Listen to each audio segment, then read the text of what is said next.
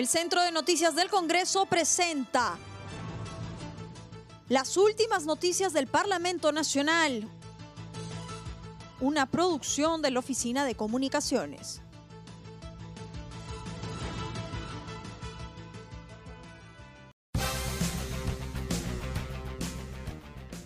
¿Cómo están? Los saluda Claudia Chiroque. Hoy es lunes quince de junio y estas son las principales noticias del Congreso de la República. Mesa directiva anulará acuerdos que permitieron pagos a excongresistas.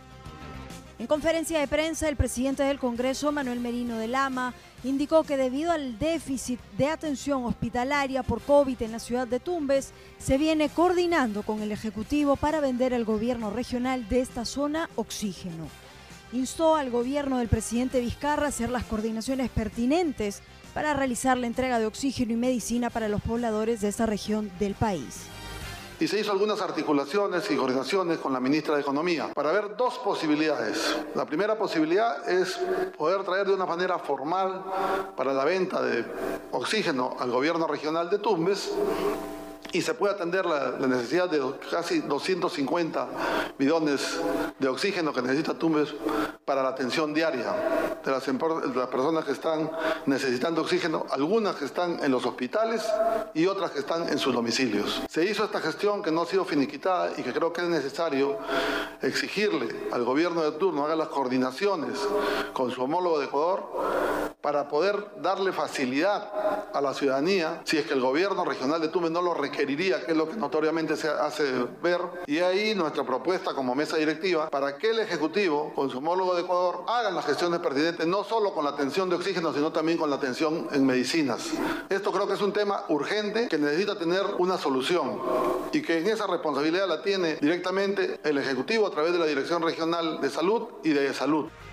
En otro momento dijo que se investigarán los acuerdos de mesa directiva del Congreso anterior que determinó el pago de gratificaciones por encima de los seiscientos mil soles. A dos acuerdos de mesa directiva del Congreso anterior que han permitido el pago de los ciento veintiocho congresistas que estuvieron en el periodo interregno cuando el proyecto, cuando el Congreso quedó disuelto. Y me quiero referir en dos instancias.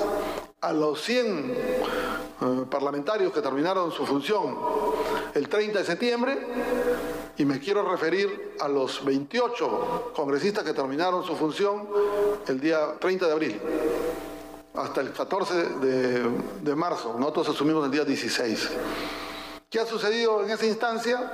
Han habido dos acuerdos de mesa que han determinado unos pagos por las gratificaciones del año pasado, del mes de diciembre, y la gratificación del mes de julio, que han dado un pago de aproximadamente por encima de los seiscientos mil soles. Esta mesa ha tomado la determinación de pedir una investigación profunda para ver cuál ha sido el personal que ha tenido la responsabilidad, que le ha hecho un seguimiento acá en cada una de las oficinas para el pago correspondiente, pagos que han sido ajenos a esta administración. La Comisión de la Mujer y Familia, que preside la congresista Carolina Lizárraga, conformó grupos de trabajo a fin de legislar normas para la prevención de violencia contra la mujer, niño y adolescente, así como mejorar la legislación en el ámbito de la salud mental que trabajará durante el periodo dos mil veinte a dos mil veintiuno. En otro momento, se decidió por unanimidad que se lleve a cabo un pleno mujer para la fecha diez de julio, propuesta que será elevada a la mesa directiva. S B S explica las medidas para la supervisión de las cooperativas durante pandemia. El superintendente adjunto de cooperativas de la Superintendencia de Banca, Seguros y A F P, Óscar Basso, se presentó ante la Comisión de Producción. Basso Winfeld explicó la supervisión de las cooperativas de ahorros y crédito y la normativa emitida en el año dos mil diecinueve. Las acciones tomadas durante este año en atención a la paralización económica que se ha dado en razón del COVID diecinueve. Asimismo, precisó que habían problemas detectados, como el número de cooperativas sin licenciamiento, la supervisión voluntaria que no implicaba sanciones y la falta de un esquema de protección de ahorro.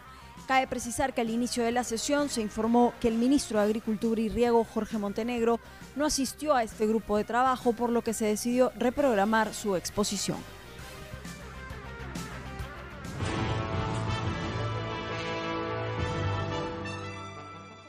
El Centro de Noticias del Congreso presentó las últimas noticias del Parlamento Nacional, una producción de la Oficina de Comunicaciones. Los invitamos a visitar nuestras redes sociales y sitio web doble u doble u doble u punto congreso punto gob punto pe.